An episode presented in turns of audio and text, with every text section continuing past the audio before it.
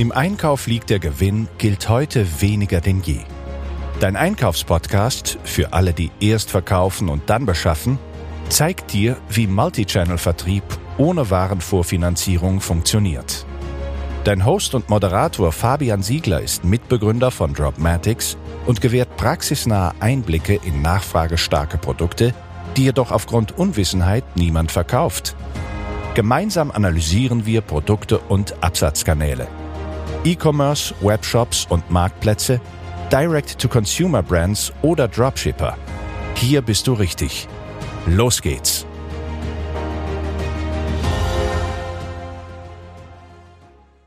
Lasst uns heute ein wenig über Logistik sprechen. Dropshipping bedeutet Streckenhandel und Streckenhandel ist natürlich am Ende sehr logistisch. Und das ist ein ganz wichtiges Thema, denn viele, die von euch draußen verkaufen über Dropshipping, sind sich eigentlich über die Herausforderungen, die im Hintergrund zu wirken, logistisch gar nicht bewusst, weil sie sich da auch nicht wirklich drüber im Klaren sind, haben natürlich dann auch das Problem, dass man nicht weiß, was man eigentlich optimieren könnte oder wann es Zeit ist, auch Dinge optimieren zu müssen. Ja, also das ist ein ganz wichtiges Thema. Und gerade wenn du zum Beispiel Dropshippst über Marktplätze, hast du natürlich noch einmal eine von externer Seite, sprich von Marktplatzseite, eine sehr hohe Erfordernis, ja. Und wenn du natürlich einen eigenen Online-Shop betreibst, dann musst du auch da ein sehr gutes Kundenerlebnis bieten. Du musst auch eine schnelle Lieferung gewährleisten. Warum natürlich Dropshipping ohne China, sprich europäisches Dropshipping, inzwischen sich immer mehr durchsetzt, was auch natürlich sehr, sehr gut ist, weil natürlich deswegen die Lieferzeiten erhöht werden können. Aber gerade eben auf der Dropshipping-Ebene ist das logistische Thema etwas, was viel zu wenig Beachtung geschenkt wird. Und deswegen möchte ich jetzt ein bisschen über das Thema sprechen, wie Logistik eben funktionieren. Ich möchte dir das anhand von Marktplätzen erklären. Natürlich ist klar, wenn du deinen eigenen Online-Shop machst, dass du diesen Aspekten trotzdem gerecht werden musst. Warum ich Marktplätze wähle, ist da Grund, weil dort einfach die Richtlinien ein Stück weit transparent vorgegeben werden, an die man sich quasi halten muss. Man nennt das Ganze SLAs, also Service Level Agreements. Und das hat den Grundvorteil, dass man hier nicht von Willkürlichkeit sprechen sprechen kann, sondern es gibt einfach ganz klare Spielregeln und wer sich daran nicht hält und der verkauft eben nichts über diese Marktplätze. Das bedeutet aber, man kann das Ganze auch ein Stück weit als Blaupause, als Best Practice nehmen und sagen, okay, wenn ja diese Logiken, diese Spielregeln für die Marktplätze gelten, dann müssen die im Grunde, wenn ich wettbewerbsfähig sein möchte, auch in meinem eigenen Online-Shop quasi gelten. Denn ein ganz großes Missverständnis bei Dropshipping ist eben auch, dass viele Leute sagen, ja, hey, eigentlich ähm, mache ich ja meinen eigenen Online-Shop und mir ist es im Grunde völlig egal, ähm, was da quasi der Kunde denkt oder nicht denkt, dahingehend, dass man sagt, im eigenen Online-Shop kann ich ja quasi völlig freier agieren. Und natürlich kannst du in einem Online-Shop freier agieren, allerdings darf dieser Freibrief ja eben nicht als solcher zweckentfremdet oder missbraucht werden, denn nur weil es ein Online-Shop ist, wo du natürlich die Gestaltungshoheit hast, die Marketinghoheit hast, ähm, natürlich auch die Preishoheit hast, bedeutet es am Ende nicht, dass du etablierte Quasi-Standards außer Kraft setzen kannst. Das bedeutet eben Lieferversprechen nicht einhalten kannst oder eben brutal lange Lieferzeiten ähm, überhaupt durchsetzen kannst. Das funktioniert eben realistisch draußen nicht. Deswegen sind diese Marktplätze einfach eine sehr, sehr guter Benchmark. Und Fakt ist natürlich auch Amazon hat diese Erwartungen an deine Kunden im Hinblick auf Lieferqualität natürlich extrem in die Höhe getrieben. Und deswegen ist es egal, ob du das Ganze jetzt aus einer Händlersicht, der eben Dropshipping betreibt, ob du das quasi aus einer Produzentensicht, was ja viele machen, das ist quasi mit so einer eigener Brand, du bist ein quasi Hersteller, aus der Sicht dann äh, betreiben würdest. Ja, ein Stück weit spielt da auch sowas wie Private Label oder auf Amazon, Amazon FBA mit rein. Also im Grunde spielt erstmal keine Rolle, von wo aus wir das betrachten. Fakt ist einfach, dass Marktplätze sich ähm, diesen Gegebenheiten, dieser Höhen Kundenerwartung natürlich immer weiter das vorantreiben und dass man auch immer weitere professionellere Logistik-Setups eben quasi im Hintergrund aufbaut. Und das ist eben genau der Punkt. Diese Logistik-Setups, die im Hintergrund entstehen, die müssen auch eben für den Dropshipper entstehen, der zum Beispiel eben nicht über Marktplätze verkauft, sondern über Online-Shops. Und das wird halt oftmals überhaupt nicht beachtet. So, also deswegen ist es so, wenn ich E-Commerce mache, ist die Fulfillment-Qualität und dadurch am Ende die daraus resultierte Kundenzufriedenheit, was ja letztendlich dann meinen Erfolg langfristig bestimmt, essentiell. Und äh, Fakt ist eben, dass die meisten Marktplätze ähm, im Hinblick auf Fulfillment sagen, ja, wir haben schon eine Art, ähm, naja, Kooperation, ja, aber was da genau im Hintergrund läuft, das ist eigentlich so ein bisschen Blackbox-mäßig. Das heißt, die Kooperation sieht vor, ja, du gibst mir Ware, wir verschicken die, aber wie es dann äh, darüber hinausgeht, ist eigentlich schwierig. Fakt ist natürlich, Zentrum steht immer, was ich schon sagte, die Liefergeschwindigkeit und die Lieferqualität. Denn auch ein Produkt, was ich schnell zugestellt bekomme, bringt mir nichts, wenn das zum Beispiel in einem übergroßen Karton ist, wo die Ware drin rumfliegt, die deswegen vielleicht kaputt geht oder vielleicht ich einen ähm, Paketdienst wähle, einen sogenannten Carrier wähle, ähm, der am Ende Ende vielleicht sehr preisgünstig ist, ja, aber deswegen vielleicht in der Lieferqualität schlecht ist, weil er die Pakete zum Beispiel einfach immer über den Zaun feuert oder irgendwie vor die Tür stellt und wenn es dann regnet, die Ware trotzdem kaputt ist. So, das wäre natürlich Thema Lieferqualität. Das heißt, schnell verschicken ist das eine, wenn die am Ende unzureichend bei dem Kunden ankommt, dann bringt sie auch nichts. So, und Fakt ist natürlich, wenn du jetzt mal die Marktplätze nimmst, was natürlich im übertragenen Sinne auch auf deiner Shop-Brand gilt, aber die Marktplätze haben natürlich eine ganz andere Strahlkraft, die haben mitunter Millionen von eben Kunden Kunden. Und im Augen dieser Millionen von Kunden ist eben die Liefergeschwindigkeit und die daraus resultierende Lieferqualität erst einmal so, dass man den Marktplatz der Brand als Verantwortlichen sieht und natürlich dann noch erster Ansprechpartner für Beschwerden ist, wenn etwas schief geht. Das bedeutet natürlich, weil dem so ist und sich dessen die Marktplätze auch bewusst sind, wird dieser Druck an den dort verkaufenden Hersteller, das wäre eben wie gesagt dieser Quasi-Hersteller-Thema mit eigener Brand oder am Ende vielleicht auch den Dropshipper, der dort verkauft, der Händler, wie dieser Druck weitergegeben, eben durch relativ strenge SLAs. So, und jetzt ist aber genau das das Thema, wenn du eben nicht diese Strahlkraft von einem Marktplatz hast, sondern einen Online-Shop baust, der auch ästhetisch aussieht, der schön aussieht, ähm, der mit Dropshipping-Produkten bestückt ist, ähm, dann musst du dir trotzdem erstmal auch noch Überzeugungsarbeit von deiner Shop-Seite im Allgemeinen quasi ähm, leisten, viel mehr, wie das eben natürlich bei einem Marktplatz ist. Aber wenn dann der Kunde bei dir einkauft, weil er sagt, naja, es hat mich überzeugt, habt vielleicht gute Kundenbewertung, habt einen seriösen Auftritt, ihr habt ein quasi Standard heute SSL-Zertifikat, ihr habt saubere Zahlungsmethoden mit einem Käuferschutz drinne und so weiter dann ist am Ende trotzdem wieder das Thema Fulfillment wichtig, denn auch wenn alles eben gut ist, die Leute überzeugt sind, sie nicht im Checkout abspringen, sie am Ende bei dir kaufen, wird es am Ende natürlich gerade aus Dropshipper-Sicht super wichtig sein, dass man diese Lieferqualität auch einhält. Und natürlich ein großes Manko ist zum Beispiel mangelnde Bestandsaktualisierung, wenn du dann eben Bestellungen stornieren musst, macht das am Ende natürlich ganz, ganz äh, gewaltigen Druck. Und das schlägt sich dann auch auf Marktplatzseite, auf diese SLAs, denn dort sagt man zum Beispiel, naja, wenn du zum Beispiel mehr als vier Prozent aller Bestellungen, also von 100 Stück, vier Stück äh, stornierst, wenn es mehr werden, dann wird das ein Problem und du kannst zum Beispiel auf dem Marktplatz nicht mehr verkaufen. Diese SSA kann ich natürlich auch in meinen Online-Shop übertragen, kann mir ein internes Qualitätsmanagement äh, quasi hinlegen oder Widgets programmieren. Wir haben das zum Beispiel bei Dropmatics auch standardmäßig für unsere Händler wie dich. Wenn du Dropmatics nutzt, darüber dein E-Commerce-Business machst, egal ob es jetzt Online-Shop ist oder Marktplatzseite. Wir haben zum Beispiel ähm, übergreifende SLAs, die du individuell konfigurieren kannst und dieses Widget zum Beispiel eben sagen kannst, okay, ich habe vier Prozent oder drei Prozent, ähm, die ich mir sage von meinen Bestellungen, die ich quasi vor Erfüllung, also vor Versand stornieren möchte, maximal maximal. Und dann wird dir das System genau das anzeigen, ob du das einhältst oder nicht. Quasi auf der Metaebene, also quasi vertriebskanalneutral. Und was natürlich auch gerade ist, wenn du über mehrere Channels verkaufst, könnte man zum Beispiel als strategischen Tipp auch hingehen und könnte die strengste SLA, ähm, das heißt, wenn du jetzt zum Beispiel einen Marktplatz hast, der dir sagt, ja, du kannst fünf Prozent der Bestellungen äh, stornieren vor Erfüllung, der andere sagt vier und der übernächste sagt drei, dann würde ich halt das Widget zum Beispiel an den drei ausrichten, dass ich halt sage, okay, egal in welchem Kanal ich verkaufe, das beinhaltet auch meinen Online-Shop, ich orientiere mich an der strengsten Qualitätsrichtlinie, an der strengsten SLA. So, und das würde natürlich dann auf Programmierebene bedeuten in deinem Widget, dass wir äh, einen Error angezeigt bekommen, also eine Warnmeldung angezeigt bekommen, wenn ich eben jetzt zum Beispiel die drei Prozent hernehme und ich hätte halt mehr wie drei Prozent der Bestellungen storniert vor Erfüllung, dann würde ich darauf hingewiesen werden. Was dann natürlich in der Praxis bedeutet, dass es natürlich vielleicht für deinen Online-Shop im Speziellen, für die anderen Marktplätze, wo 4, 5 Prozent tolerieren, auch erstmal gar keine Probleme gibt. Das ist also quasi eine Art Frühwarnsystem und für diesen einen Marktplatz, worauf die SLA quasi programmiert wurde, da, da wäre es auf jeden Fall schon auch Worst Case, da darf eh nicht mehr gehen.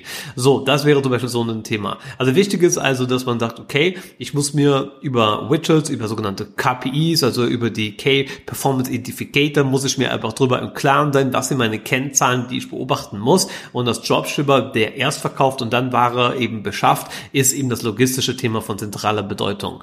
Und ähm, diese Marktplatzlogistik, wie gesagt, dient also eine sehr, sehr gute Analogie. Dort kann man auch das Ganze differenziert werden in verschiedenste äh, Themen. Zum Beispiel gibt es so eine Version 1, das bildet eben das Thema, dass Marktplätze Partnern Logistikdienstleistungen anbieten. Das wäre zum Beispiel eben sowas wie Fulfillment bei Amazon, dieses FBA-Thema. Das wäre eine Thematik. Wenn du jetzt sagst, okay, ich habe jetzt aber zum Beispiel eben kein Marktplatz-Business, ich mache auch kein Amazon-Business oder ich habe vielleicht einen Marktplatz, die mir eben kein Fulfillment anbieten, obwohl ja immer jetzt langsam ein paar mehr kommen. Kaufland ist gerade am Kommen, eBay hat vor Jahren schon eingeführt, wird aber nicht so krass akzeptiert, aber es wird im Kommen sein. Aber selbst wenn du über einen Marktplatz gehst oder über einen eigenen Online-Shop gehst, wo es eben dieses Thema nicht gibt, aus Dropshipper-Sicht jetzt auch gerade gesprochen, dann bedeutet das natürlich am Ende, du kannst eben zu einem Dienstleister gehen, wie zum Beispiel Dropmatics, wie wir dir eben eine Logistiklösung bieten. Dann hätten wir quasi, wenn du so möchtest, ein Fulfillment bei Dropmatics. Und wir zum Beispiel von Dropmatics sind eben auch bei Amazon im Prime-zertifizierten Status. Das heißt, wir können eben auch Pakete Prime-zertifiziert ausliefern, wenn eben dein Händler-Account diese generellen Qualitätsrichtlinien und die Qualifikation mitbringt. Bedeutet jetzt also, es gibt Marktplätze, die quasi den Logistikbereich übernehmen, diese Fulfillment-Buy-Geschichten. Wenn es Marktplätze gibt oder Online-Shops, die es eben nicht ist, dann kannst du das eben zum Beispiel über einen Partner wie uns quasi auf die Metaebene heben und damit ein Logistikthema machen. So, das wäre die erste Geschichte. Eine andere Geschichte ist jetzt, egal ob du das als Händler oder quasi Hersteller, wie wir es schon sagten, mit Private Label zum Beispiel siehst, ist, dass du quasi den Endkunden selber belieferst, ähm, dahingehend, dass man sagt, okay, ich mache halt das Ganze aus einem eigenen Lager, ja, das ist ja auch völlig in Ordnung. Auch einige, die Dropshippen, muss man auch immer sagen, nicht jeder, der Dropshippt, Dropshippt zu 100 Prozent. Also ich bin das beste Beispiel. Ich habe vor Jahren angefangen äh, zu Dropshippen, ähm, wo ich mein Business angefangen hatte. Das war so um die 2006, 2008er Jahre, wo das ein bisschen äh, ernsthafter wurde. Und damals schon hatte ich eben Kindermöbel verkauft und diese Kindermöbel, das heißt die gesamten Kindermöbel, das heißt bestehen zum Beispiel aus einem Bett, aus einer Wickelkommode und Babybett, so diese Sets, die habe ich eben von Herstellerseite gedropshippt. Ich habe es damals zugegebenermaßen nicht so genannt, aber es ist halt de facto Dropshipping. Und ähm, diese Hersteller, die gibt es teilweise heute noch und die bieten es auch heute noch genauso an. Inzwischen heißt das auch Dropshipment. Das war früher nicht so, aber es ändert nichts an der Tatsache, dass man das so betrieben hatte. Und ich hatte aber damals eben losgelöst von dieser Dropshipment-Thematik eben auch ein eigenes Lager. Zunächst immer im Keller tatsächlich, also wirkliches Klischee, perfekt erfüllt. Ähm, dann eben später auch in einem echten ähm, Gewerbegebiet, also ein echtes Lager im Gewerbegebiet. Und Fakt ist, da habe ich dann eben auch kleinere Produkte, zum Beispiel jetzt, ich bin ja in dieser Baby- und Kinderbranche groß geworden. Das ist, ich habe dann zum Beispiel auch sowas wie Bettwäsche zum Beispiel, dieses Zubehör zum Beispiel. Ähm, man sagt, das sind Nestchen, ne? dass die Kinder, wenn sie im Babybett liegen, sich links und rechts sich den Kopf irgendwie anschlagen, diese Babynestchen. So Sachen habe ich dann eben auf Lager gehabt und habe die dann selber verschickt.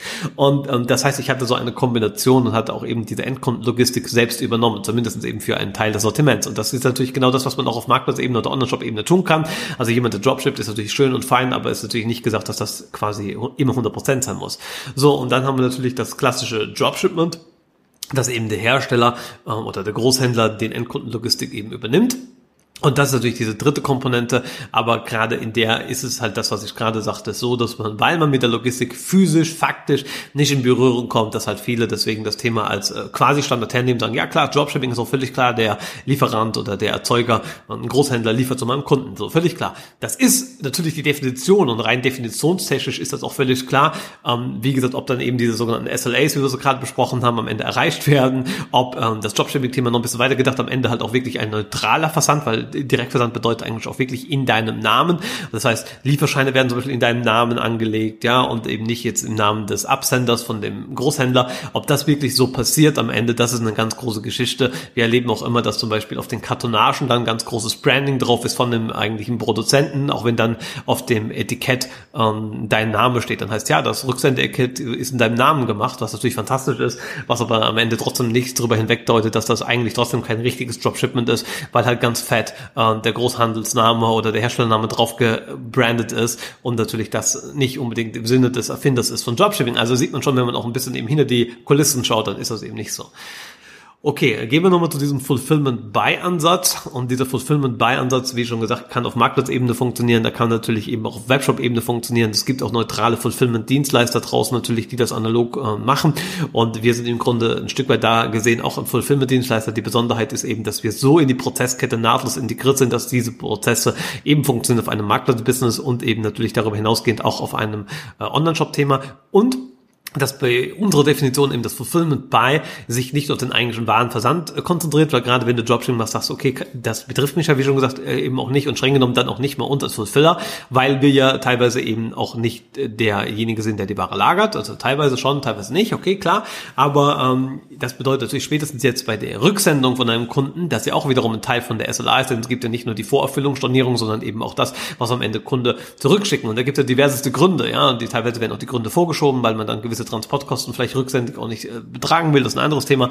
Aber Fakt ist, man kann ja schon mal ganz banal unterscheiden zwischen einem, mir gefällt das einfach nicht und schickt das im Rahmen meines gesetzlichen Widerrufsrechts als Kunde zurück, ja.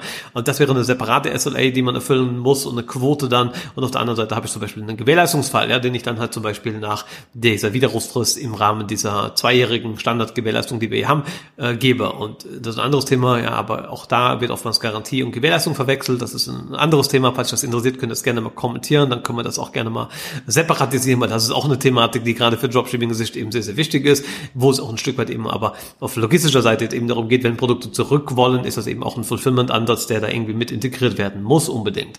So, wenn wir also jetzt aber noch einmal uns bei den Fulfillment bei an einem Beispiel wie Amazon orientieren, weil wie gesagt, davon kann man viel lernen, gerade was die SLAs betrifft, dann äh, muss man eben sagen, dieses Marktplatzthema ist auf Amazon-Seite so schnell gewachsen, weil man dort eben ein professionelles Fulfillment hatte, nicht nur selber für die eigenen Produkte, sondern eben auch auf externer Seite.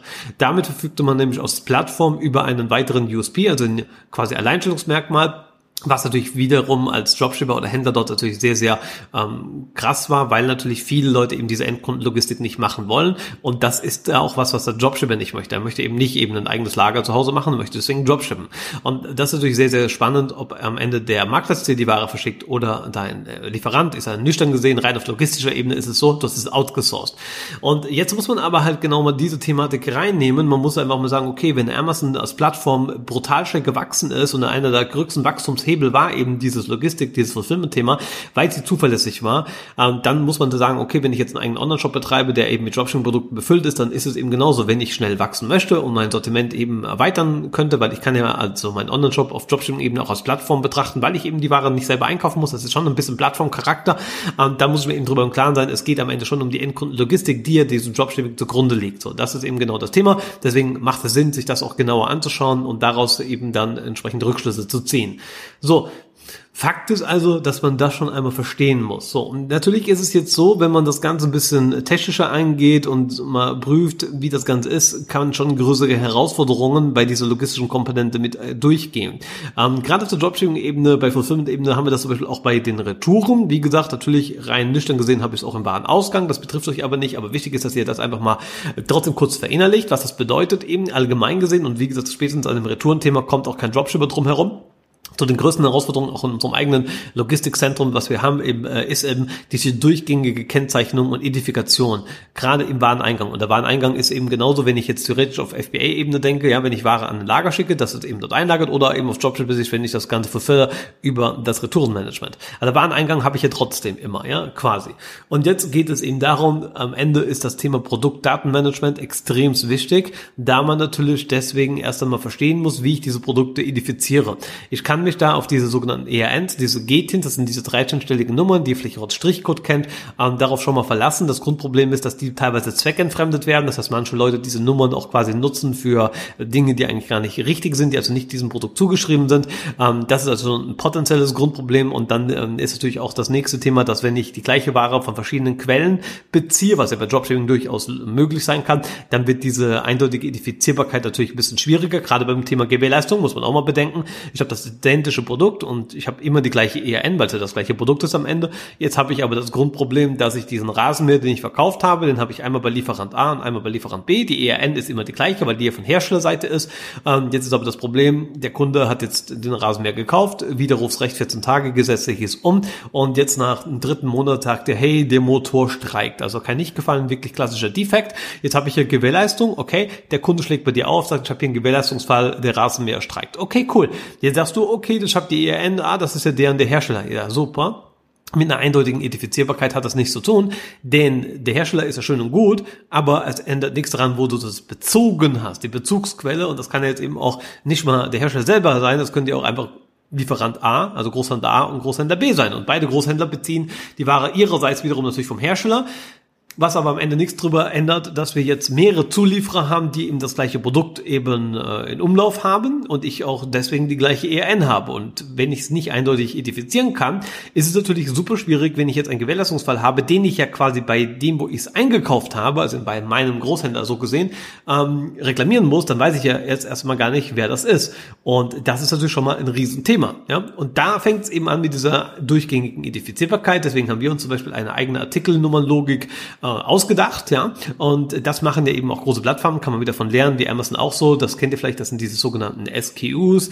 Und damit werden eben eindeutige Nummern äh, vergeben. Bei Amazon sind es auch sogenannte ASINs. Das sind also alles eindeutige Identifizierungen, die nach einer eindeutigen Nummerierung laufen von Marktplatzseite, die dadurch die Produkte eindeutig erkennen, losgelöst eben von dieser ERN des Herstellers zum Beispiel. Das ist eine ganz wichtige Thematik. Also ERN-basiert funktioniert immer nur, wenn ich ein Produkt von einer Bezugsquelle habe, würde aber Dropshipping-technisch natürlich ich mir selber äh, quasi selber in die Parade fahren, weil es eben sein kann, dass ich das gleiche Produkt über mehrere Quellen äh, hole und deswegen natürlich auch die Preise schwanken und dass man sich quasi das gleiche Produkt von mehreren Bezugsquellen sichert, wenn auch über Dropshipping macht auf jeden Fall Sinn, weil du natürlich gerade bei Produkten, die stark nachgefragt sind, die in den richtigen Bestseller gehen, die natürlich bei Lieferant A schnell auch mal ausverkauft sein können, natürlich bist du dann immer gut beraten, wenn du einen alternativen Zulieferer hast, wo es vielleicht auch ein bisschen teurer ist, aber eben bist du lieferfähig, kannst trotzdem noch ein bisschen Geld verdienen, kannst du Kundenbestellungen trotzdem erfüllen. Also das muss man alles so ein bisschen bedenken. Aber wie gesagt, gerade in diesen Fällen, wenn es dann Gewährleistung geht, Retouren geht, ist natürlich ganz ein bisschen schwieriger.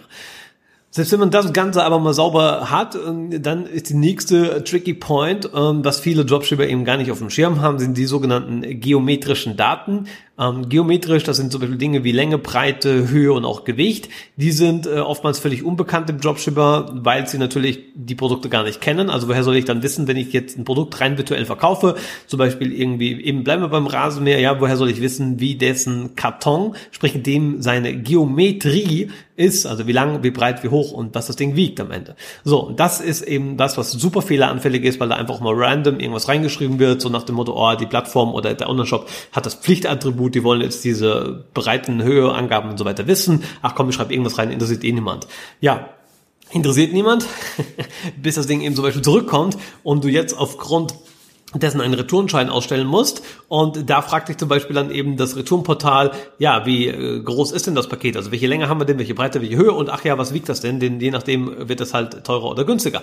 So, und dann habe ich eben das Problem, wenn ich keine sauberen Stammdaten habe und dann eben diese geometrischen Daten nicht habe oder random irgendeinen Käse reinschreibe, dann kann das eben teuer werden. Also Extrembeispiel, wirklich Extrembeispiel war bei uns so, wir hatten Fahrräder äh, gedropshipped und da war das halt so, dass die Geometrie kundenseitig falsch eingegeben wurde, aber einfach nur, weil das halt nicht besser wusste musste, weil er das Fahrrad ja noch nie selber zu Hause hatte.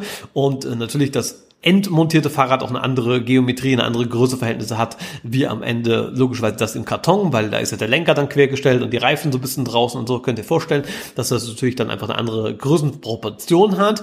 Und ähm, jetzt war halt das Thema so, man hatte dann halt irgendwie so irgendwas reingeschrieben, man hat ein Label gekriegt und hat dann gedacht, ah ja super, alles easy. Und hat dann natürlich basierend auf dieser Angabe auch bei DHL eine Retourenbetrag bezahlt. Das waren damals 24 Euro. Und da dachte man, ah, für so ein riesen Fahrrad 24 Euro super entspannt. Ja, war super entspannt, bis dann am Ende der Monat rum war, die Monatsrechnung kam und man dann gesagt hatte, ähm, paketseitig, ja Moment, wir haben jetzt nachgemessen und euer äh, Produkt, also der Karton, war viel, viel größer und es war viel, viel schwerer und random. Es waren dann halt am Ende über 400 Euro und das Krasse war, das war ein Monat, da war das dreimal, es gab drei Retouren, was für sich genommen, wie gesagt, nicht vieles, was jetzt auch in diesen SLAs eben kein Problem war. Aber das Problem war, es waren am Ende über 1200 Euro Nachforderungen an Logistikkosten für drei Pakete, weil das halt Sperrgut war, ja, und dann noch Strafzuschläge und das war noch äh, halt einfach dann brutale, wirklich brutale Kosten. So, und das ist natürlich wirklich krass. Und das war, deswegen erzähle ich euch die Geschichte, ein Dropshipper. Also ein Dropshipper, der Fahrräder verkauft, hat sich eben über diese ganzen Themen keine Gedanken gemacht, hat dann am Ende eine fette Nachberechnung gekriegt, weil ihm diese Themen einfach nicht präsent waren.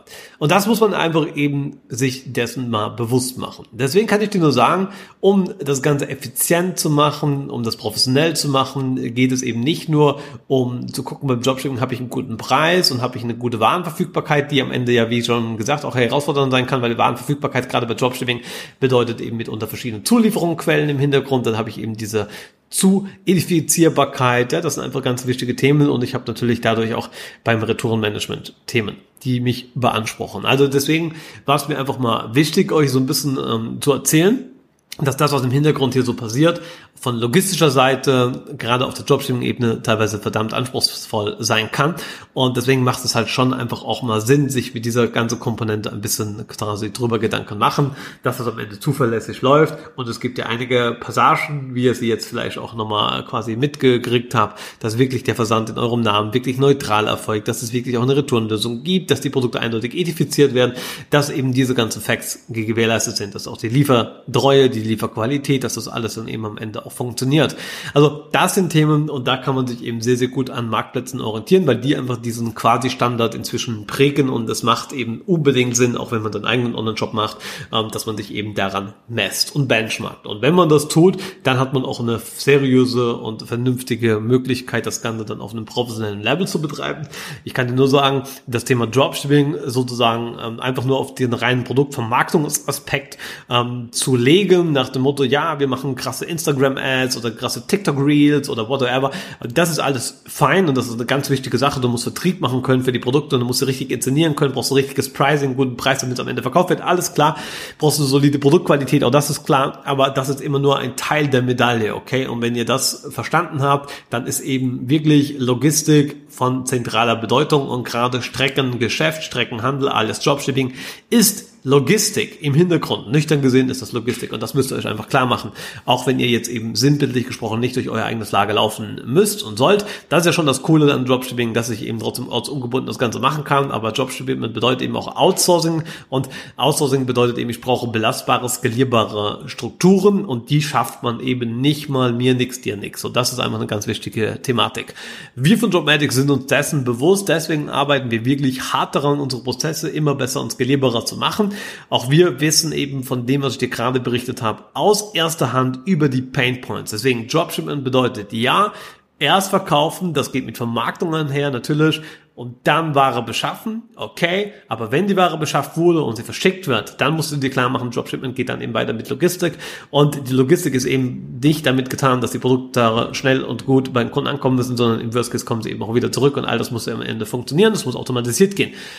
Nur dann, wenn das so geht, hast du eine gute Kundenzufriedenheit, trotz Gewährleistungen, trotz Retouren. Die gehören dazu, ist nicht schlimm, aber du musst dir dessen bewusst sein, du musst die Prozesse eben auch irgendwo dokumentiert haben. So, und das ist ein ganz wichtiges Thema. Super, dann denke ich, weißt du, was du zu tun hast, mal ein bisschen hinter die Kulissen zu gucken, und deine eigenen Prozesse zu skizzieren. Und vielleicht hast du dich bei dem einen oder anderen Thema auch ein bisschen wiedergefunden, wo du gedacht hast, ja, so habe ich mir da eigentlich noch nie drüber Gedanken gemacht. Und das war ja auch Sinn der Sache, dass du da vielleicht einfach mal ein bisschen in die Details reingehst. Und das würde ich dir auch dringend empfehlen, denn dann ist Dropshipping immer noch eine sehr, sehr gute Möglichkeit, um das Business wirklich ortsungebunden und dezentral zu steuern. Wir lieben den Produktverkauf über Online-Multichannel-Kanäle. Und du bist mittendrin. Abonniere den Dropmatics Podcast und hinterlasse deine Rezension. Uns interessiert deine Meinung und für Themenvorschläge sind wir stets offen.